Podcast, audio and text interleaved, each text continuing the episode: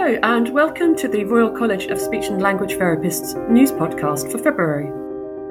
And I'm here with Derek Munn, RCSLT's Director of Policy and Public Affairs, to catch you up with all of the things going on in the world of speech and language therapy.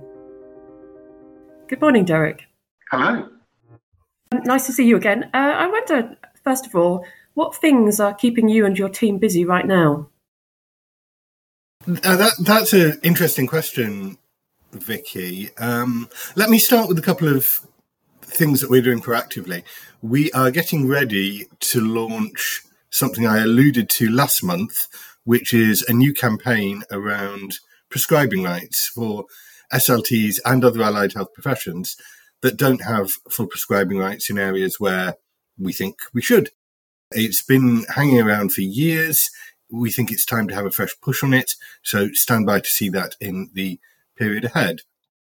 Uh, second proactive thing I'd mention is the survey we've done on vacancies across the UK had a terrific response. Over 300 services have responded to the survey on vacancies. Little disappointed at the approach in Northern Ireland. We didn't have so many responses there, but everywhere else very, very strong. And the number of vacancies is is hair raising. It, it's frightening. We are going to do the proper analysis, and we'll get that out to you as soon as we can.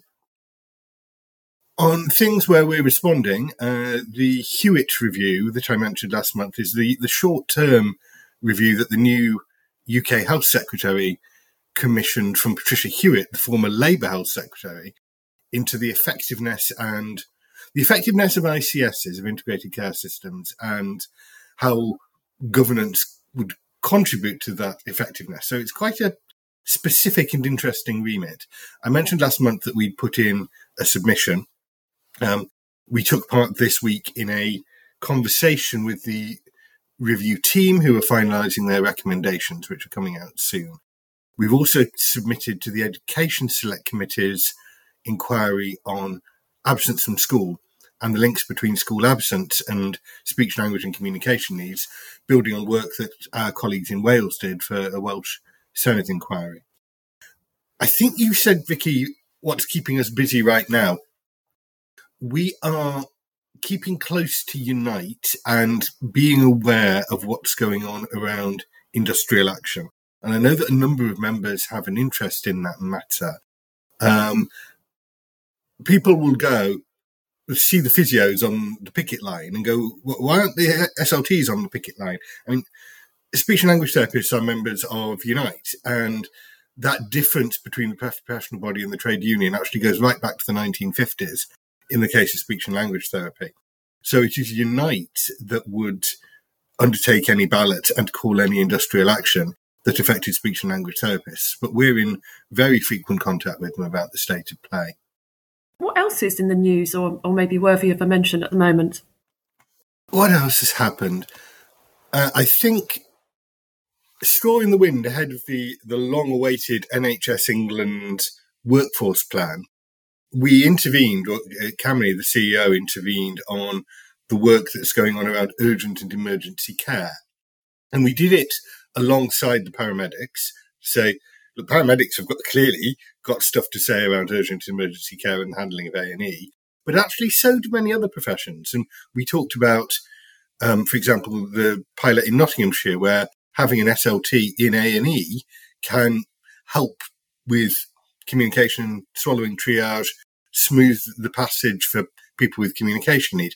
We talked about the, the examples we've used in the past around dysphagia work in the community and how that can prevent admission and readmission we were quite pleased that the um, the government statement on urgent and emergency care specifically name checked speech and language therapy. And as we move forward to the NHS England workforce plan, the fact that we've got that specific name check may be, a, as I say, a straw in the wind. Uh, members will want to be aware of and check out the latest from NHS England about areas that were previously specialist commissioned by NHS England on a national basis, which are in a series of waves going to be devolved down to integrated care systems. So the document is out, what's called Wave A, which is services which are going to move from national commissioning down to integrated care boards from this April.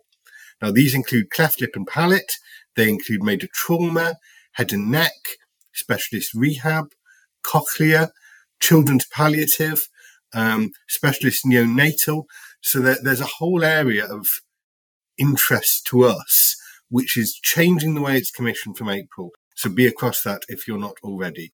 Other areas that are national commissioned are for later waves or, or, or possibly not even at all.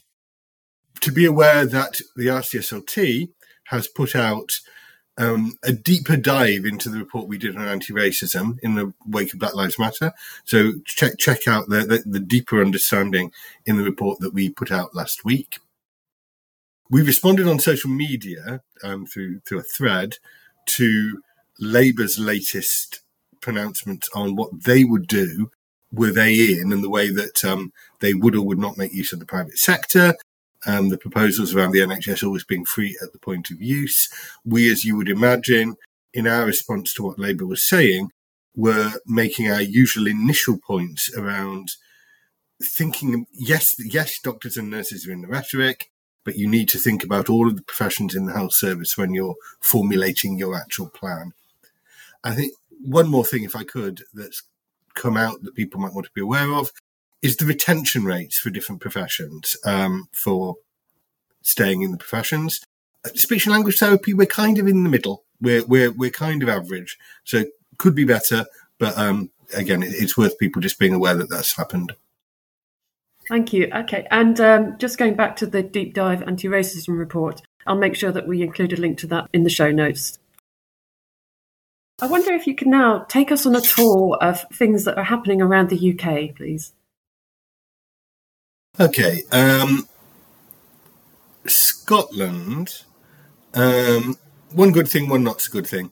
So, a good thing in Scotland is that Public Health Scotland um, have put out a report on children's speech, language, and communication during the COVID 19 pandemic. It's a, a, suite of documents, actually, and you know, it addresses concerns around young children's language development affected by the pandemic.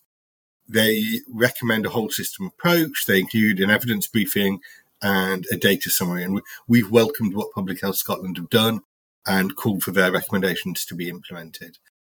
More challenging in Scotland is the situation around local government budgets, where councils in Scotland feel that they're having to take some quite dramatic measures to balance the books. And in some cases, we've got a particular issue in the city of Edinburgh, where the City of Edinburgh is proposing to take £800,000 out of speech and language therapy, but some of it appears to be based on a misunderstanding uh, about the relative input of local government and health, and also not recognising the support that speech and language therapy gives to the most vulnerable. So it's a tough fight, but we are going in as, you know, as fairly but as hard as we can to say that what City of Edinburgh and potentially other councils in Scotland are doing would be short sighted. In Wales, there is an event in the Welsh Senedd today on, as we record, on justice and building on evidence that we gave to Senedd committee before Christmas around the provision of speech and language therapy in the youth justice sector in Wales. Uh, regular listeners may know also that we are, have speech and language therapists embedded within Welsh Government. And one of the things that's come out of that has been Talk With Me, which is the big resource around children's language, and a new toolkit on that has been produced by the government in Wales. Northern Ireland, I'd have to say, Vicky, we're pretty much in a holding pattern. Uh, well, we wait to see if there will be a new election and you know, whether things will go back to ministers. So there are bits and pieces, but there's no a, a lot of Northern Ireland is just holding its breath and waiting to see. I think that would be my quick tour. Fantastic, thank you. I just wanted to give a quick plug. Listeners can listen to this podcast on in many different formats, including Apple, Google, Spotify, Audible, Alexa, and many more. So, all of the big names. Uh, so, please do subscribe, and then you won't miss an episode. And one you wouldn't want to miss is a recent episode we've done on long COVID, in which we chat with Kerry, who is a registered nurse who lives with long COVID, uh, speech and language therapist Rachel Nasheed, and Professor Louise Cummings. In that, we learn more about long COVID, how it affects communication, and how speech and language therapists can and do support those living with the condition. Thank you. Until next month. Actually, Vicky, um, as if we were a real news podcast, just as we're recording, um, we're hearing news that Nicola Sturgeon may resign as First Minister of Scotland. Clearly, that will have huge implications, even if not immediate, for the work we do in Scotland and the direction of our lobbying and influencing there. So stand by for that.